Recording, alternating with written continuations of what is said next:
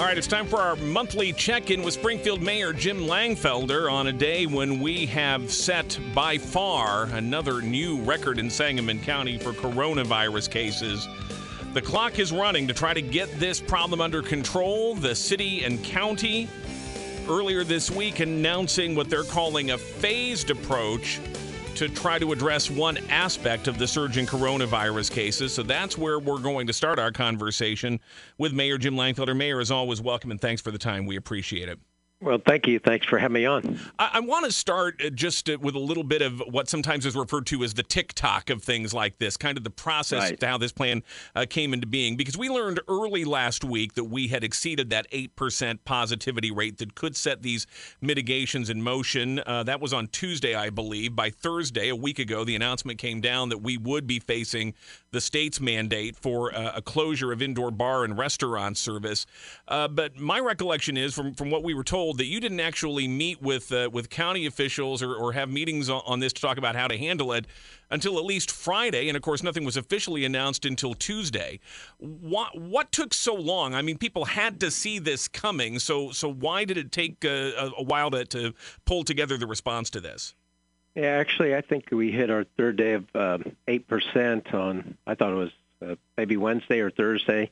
Thursday is when um, the governor called and announced that uh, we'd be going into the phase uh, or the mitigating factors. That's when we were on with the Illinois Department of Public Health and state police and DCO about um, options, enforcement, things of that nature with other representatives and mayors in the region. And then so Friday, um, well, actually that night, Thursday night, I was on a, a, a statewide call with mayors, uh, and that was more to the Chicago mayors.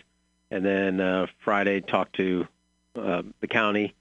Um, you know, we had numerous questions because of this public health pandemic, and they're in charge of public health. So we're asking uh, what we what's enforceable, how can we work through this, and then uh, uh, talk to them again over the weekend, and then uh, Monday was really pulling things together in consultation with the county public health department, and um, you know, and then that we made that announcement on Tuesday. The reason we made it on Tuesday was because of the election day, and uh, quite frankly, you know, we're Springfield. Uh, that was the intent is introducing the mask uh, ordinance, and uh, with regards to that, I didn't want to make that type of announcement before the election because people, quite frankly, would say, "Oh, you're doing it because of the election." Didn't want to do it after the election because people say we were doing it because it's, it's uh, who got elected, and uh, so that's why we selected the election day. Um, you know, show that um, you know it's not a political issue; it's really a public health issue that we're trying to address as best possible. Well, and, and it truly is a, a public health issue. And what the governor is saying is that his public health experts are saying there's a correlation between indoor bar and restaurant service and this surge in cases. Now, a lot of our local lawmakers say they, they haven't seen the data. I know you have questioned the data, uh, but I got to ask because, you know, again, uh, we've seen this from the CDC, from the state's experts. You look at the numbers in Sangamon County and how they've gone up uh, since we reopened bars and restaurants and since more people started dining indoors. Do you see a correlation between that indoor service and the spike in cases we're seeing now? Well, how they uh, make that uh, the spread where you can get it or the potential, they ask people that have uh, contracted the disease uh, where they frequented, and most people eat out, so that's where the restaurants come into play. Uh, with the call with the Illinois Department of Public Health, the outbreaks, that's where it's severe. The outbreaks we're having at uh, actually two colleges as well as a, um, they said, house party. And so that's where the major outbreaks were, not in our area, but outside our area. But since we're in this region, vast region, we're impacted by it. So that's really where the outbreaks are happening. And so you should go to the source of the outbreak, in my opinion. But um, what I think everybody has the same goal: how best can you mitigate the uh, the you know spike of activity? And we are in our first wave because you know over April, May, June, uh, you know, thanks to the governor's um, uh, actions, we had really just plateaued. We never had the bell curve. Now we're seeing that bell curve happening right now. The best way to mitigate it, um, you know, has always been proven is the uh, wearing of the face mask, uh, social distancing, things of that nature. That's why um, we took it upon ourselves, and thanks to the city council's action, uh, unanimously passed that ordinance uh, expeditiously, so we can put that in the mask requirement for retail establishments immediately to try to mitigate this ASAP. I want to come back to the mask mandate because that that's important. But the the governor uh, isn't real happy with uh, what we've done here in Springfield and Sangamon County. This phased approach to it, rather than what the state has said all the region should do, which is to close down indoor bar and restaurant service entirely. And the governor says if if local leaders don't enforce the uh, the the state uh, mitigations that have been put in place, we're going to wind up with even tighter restrictions going back to where we were in May or in April.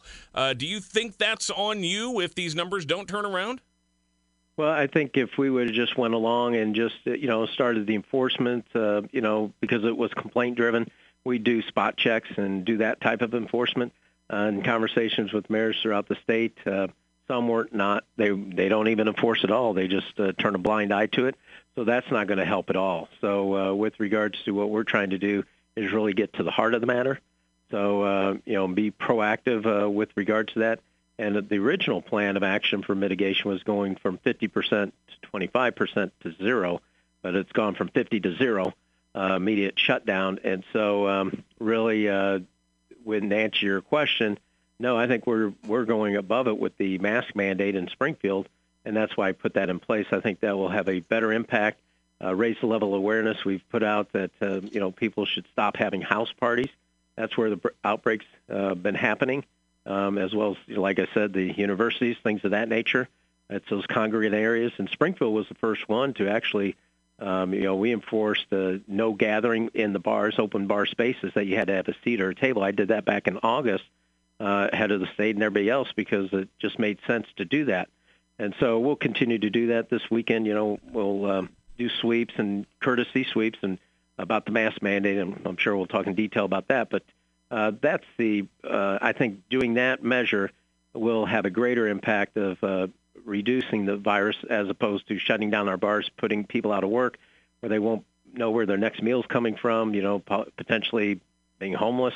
Uh, and it creates a whole different set of issues and that's what I think is lost in the numbers. Nobody's tracking the other side of mental illness, the stress, the health uh, created by the other adverse effects of the coronavirus, um, like we do with the virus numbers themselves.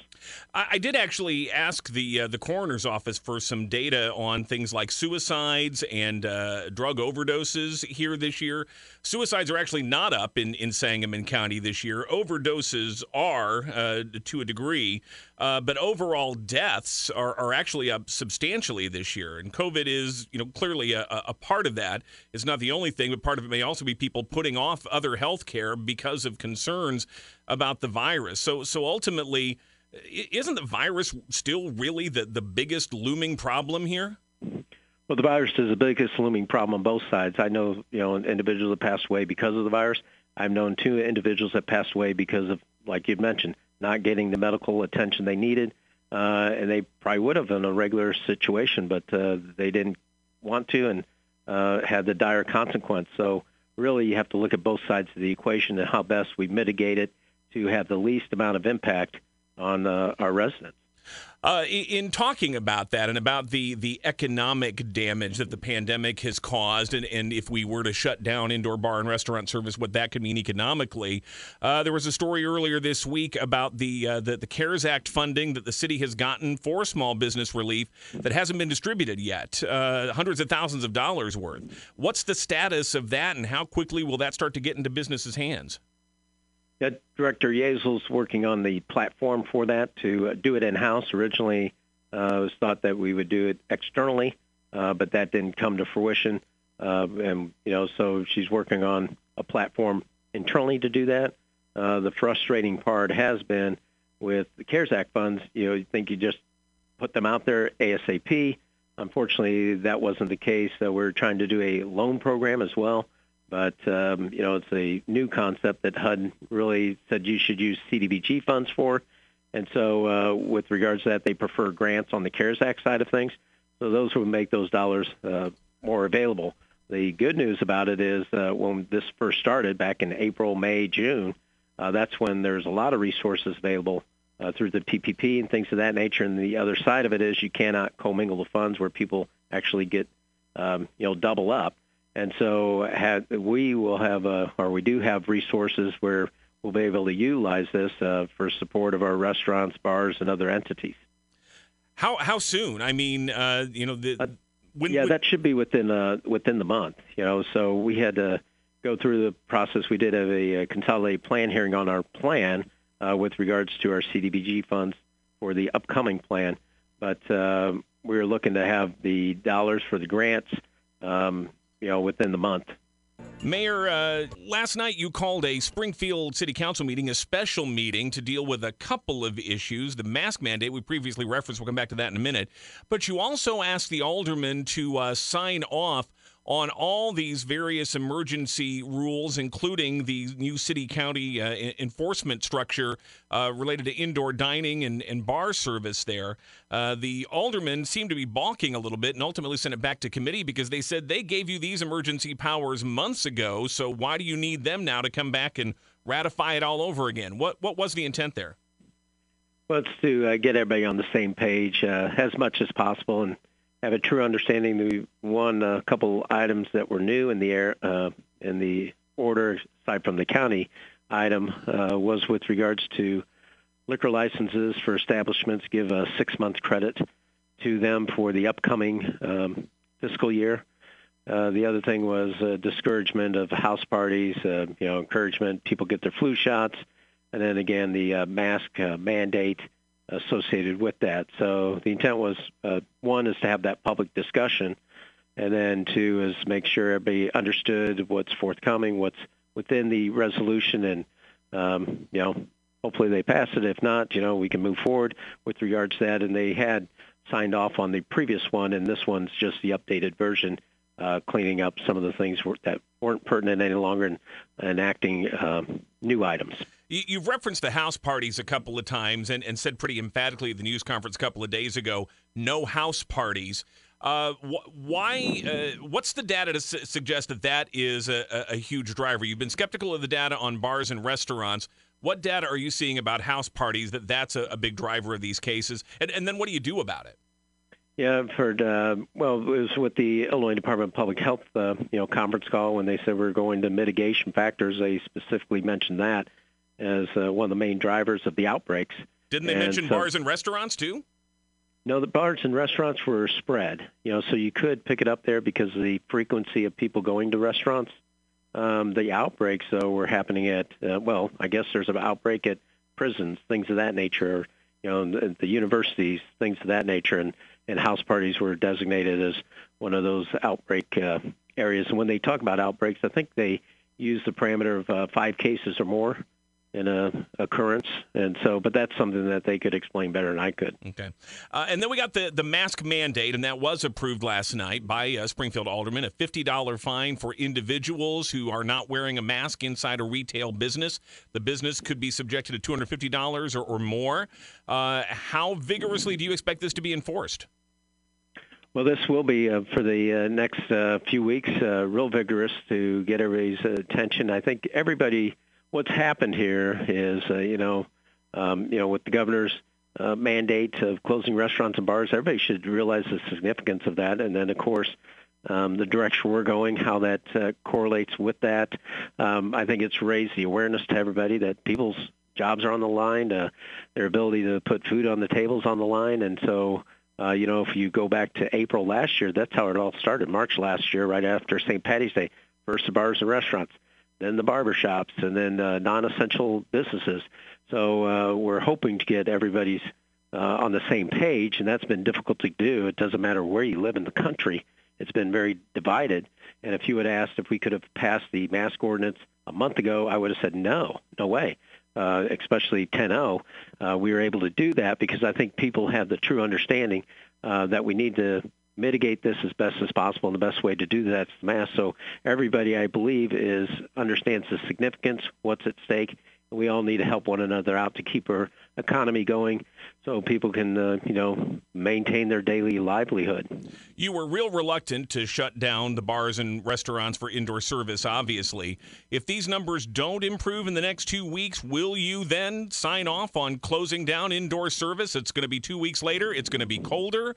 Uh, but, but would you take that step if these numbers don't improve? Well, it depends on the data at that point in time. The real thing about this is it's two-week lag time. And so really we just uh, got done with Halloween. There's probably Halloween parties, things of that nature. So those numbers will be coming in uh, this week and next week. The mask mandate, uh, really the uh, impact of that uh, won't be known, for probably another two weeks. So um, we'll take a look at it at that point in time and make the decision based on that information. So if the numbers are as bad as they are right now, you're still not certain that you would close down bar and restaurant service at that time. Well, I'd have to take a look at, um, you know, uh, I'd, we'd have to take a look at the information we have at that ha- at that time point in time. Mayor Jim Langfelder, hang on. We're going to come back with more non pandemic items to talk about next. After news, there had been a target date of November 1st to get the winter warming shelter up and running. We caught a real break with incredibly warm weather this week. We don't know how long that's going to last. And the winter warming shelter isn't ready to go yet. Springfield Mayor Jim Langfelder back with us. So, Mayor, where do we stand with this? I know we approved a contract with the Springfield City Council last night, uh, but the shelter isn't ready to go yet. Where are we? Yeah, on that, uh, they've been able to provide, uh, use our old facility to allow people to get out of the elements if they so choose. And the population there has ranged from anywhere from nine per night to 30. And uh, I think there's probably 50 to 60 on the, you know, tent city or downtown areas, things of that nature. But with regards to the facility Salvation Army will operate, um, they are closing, or we are closing on that building tomorrow.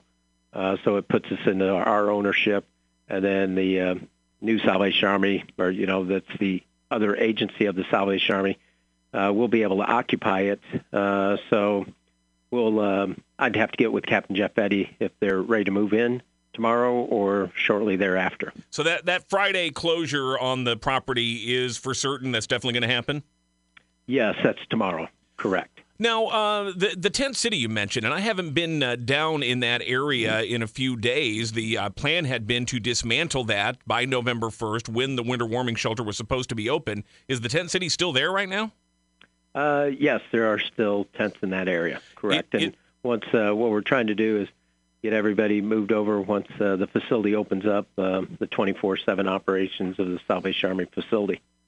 We uh, we heard in the discussion on this in the last couple of weeks uh, a lot of frustration on the part of uh, of some of the aldermen that you know this is once again going to get us through another winter, but it's not really a long range comprehensive plan to address this problem. You have uh, a, a hired contractual expert on these issues who has come in, who's reviewed this. He has at times clashed with some of the existing agencies dealing with the homeless. So, uh, where are we with the, with that? Will there be a more comprehensive plan going forward? And, and can your guy work with these agencies? We we saw again last night there was another sort of a frustrated letter from one of the agencies, uh, feeling miscommunication, feeling blindsided by by John Fallon. So, what what's going on there? Know, and that uh, John was brought in to uh, provide you know guidance uh, as far as where the gaps of uh, providing for our street homeless, and that's the major gap is uh, there. You know, he pointed out that in other communities of best practices, the street homeless are your highest priority. Those are the ones that should be taken care of first. That's how you get uh, additional HUD resources based on the hardest to house. Unfortunately, um, we don't do it that way, and uh, that we're working with the continuum of care, um, and they're moving that direction. He was brought on specifically to point out um, gaps of service and then create that bridge with regards to finding a facility, helping us uh, identify a partner with the winter facility, and then uh, create outreach efforts associated with street homeless. So he's done that, and um, we'll have a report uh, released tomorrow with regards there. He will. Um, he's provided that, so we're getting it printed and uh, get it to the city council members, and it'd be uh, made public at that point. But the main part of it is uh, with regards to those items and uh, uh, in the interim. But a lot of the interim measures that you take end up, if you follow those, uh, they end up being a long-term strategy as well, or could. Do you have or will you have buy in from the other agencies, Helping Hands, Fifth Street Renaissance, all the other groups, the continuum of care? Uh, will they be on board with this report? Are they going to back it and its uh, recommendations and conclusions? Well, it's a, a report just to point out uh, various items, like I said, with the gaps. Uh, the one thing he had mentioned uh, right away, well, I guess a couple of the accomplishments that uh, has been done with the tent city, we actually had uh, individuals undivided attention where we, for the first time, assess them in detail, people that are on the street. So, uh, thanks to Chief Winslow helping coordinate that effort, and the continuum of care pro- uh, providers, they were actually went in and created a database of those individuals, uh, put them into the system. Um, but w- what it all comes down to, if you want to resolve homelessness, is the one-on-one relationship building. You need to identify what their needs are and how do we um, uh, provide those services as best as possible to move them up that housing uh, support ladder. Uh, with regards to other items, he you know identified entry points. I think there's three entry point levels uh, with regards to agencies. One I believe was, of course, Helping Hands. Another one, I think maybe uh, Phoenix Center and Contact Ministries, and uh, who wasn't on the list that are now is Salvation Army and Fifth Street Renaissance and so that uh, expanded that opportunity for getting people into the um, process quicker.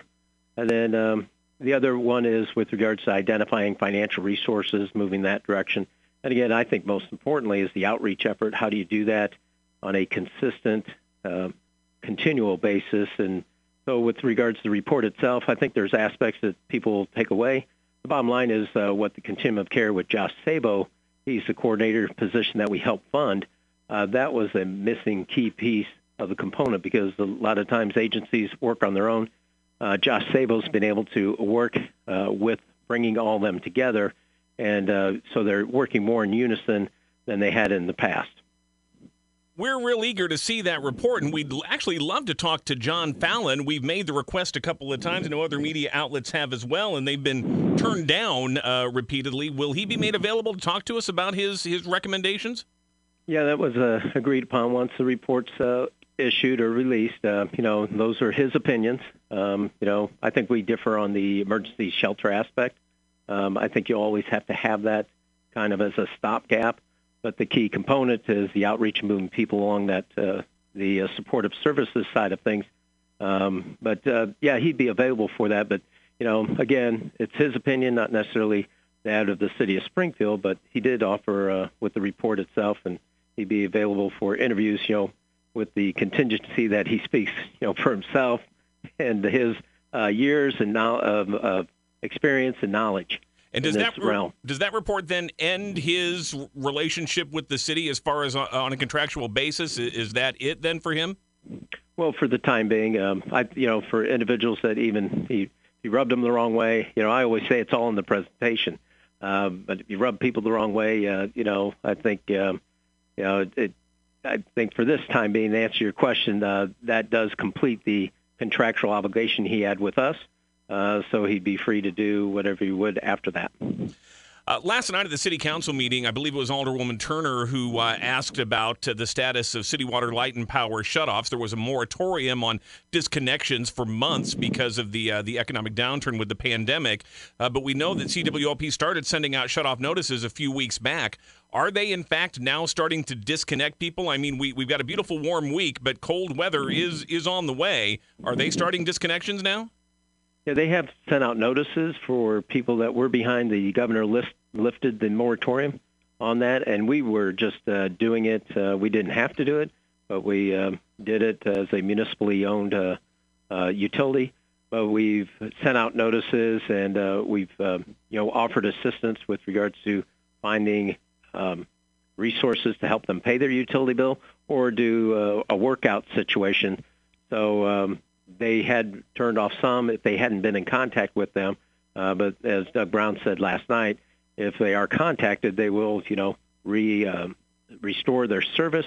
Uh, but they want to talk to the individual and find out what their situation is and get them the financial help they can use or uh, work out a payment arrangement. Uh, just ignoring the bill is not the answer. We're trying to work with individuals through this pandemic and not put the utility at risk as well couple of minutes left with Springfield Mayor Jim Langfelder, our monthly Talk to the Mayor session. Mayor, uh, of course, you know that the proposal for a progressive income tax in Illinois went down to defeat, and that's going to mean a, a, budget hole for the state of Illinois. They were hoping to generate mil, uh, rather billions of dollars uh, with the passage of that that they're not going to have access to now.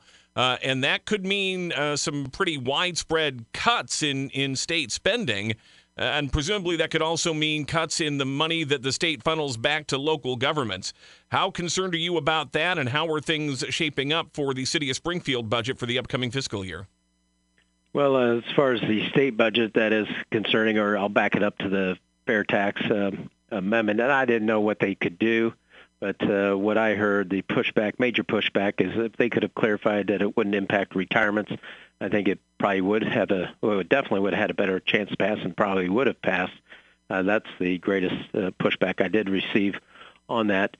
But with regards to the state itself, uh, that will impact the capital uh, plan. I believe some of that was based on uh, that particular tax passing. So all cities around the state will, you know, uh, have you know the um, you know projects that uh, they were going for or hopeful for will be uh, you know kind of delayed until a revenue source would be found and you know that's one of the things I always ask is you know what's this project's revenue source if it's cannabis it's pretty good if it's uh, you know, uh, infrastructure, that's motive fuel tax, which the governor did a great job when he first came in and increased the motive fuel tax, and that's helped all municipalities. But with regard to the capital project, it was tied to the this particular tax. But with our budget, uh, we're taking a look at it right now. Uh, the uh, initial swipe through is, you know, millions of dollars differential just because the pension costs continue to rise. Uh, so we continue to hold, tighten our belts and we'll take a look at it. We still have our, you know, 20 plus million dollar uh, corporate fund uh, balance, so we're in good shape with regards to that. But we're not out of this pandemic, as we discussed on the onset of this hour, and really our sales tax generator for the upcoming months is crucial to our budget for this year it's our peak time. So all that will impact our next year's budget, which uh, the next year's budget for everybody starts March 1st. This is my second conversation today with Mayor Jim Langfelder. I saw him this morning at something that I'll bet when you ran for mayor uh, initially in 2015, you, you didn't anticipate uh, that you would someday be presiding over the ribbon cutting for a marijuana store here in Springfield. But then, in fact, you were right there front and center for that today. Uh, and Mayor, I don't know if I've ever asked you this before. If I have, if I can't remember the answer, but uh, we, we've had legal marijuana since January. Have you ever partaken of it legally here uh, locally? Not recently, no. but in, in answer your question, I mean, it's legal now. In 2000, yeah, I know. in 2015, uh, you know, I wouldn't have guessed that I'd go two years without a state budget. Uh, we would have a pandemic and uh, legalization of marijuana. I would have never guessed any of those three. I'd probably say no to all of them. But if I thought one might happen, I would have thought maybe the marijuana, but uh, on the medicinal side, I'm not sure about the leisure side. So you haven't done it recently while it's legal, but that sounds like maybe you just like the danger of it when it wasn't legal. Was that what was? You know what? We'll save that conversation for another day. We're out of time. Mayor Jim Langfelder, always appreciate Saved it. by the bell. Thanks so much for your time. We'll talk soon. Thank you. Have a good day.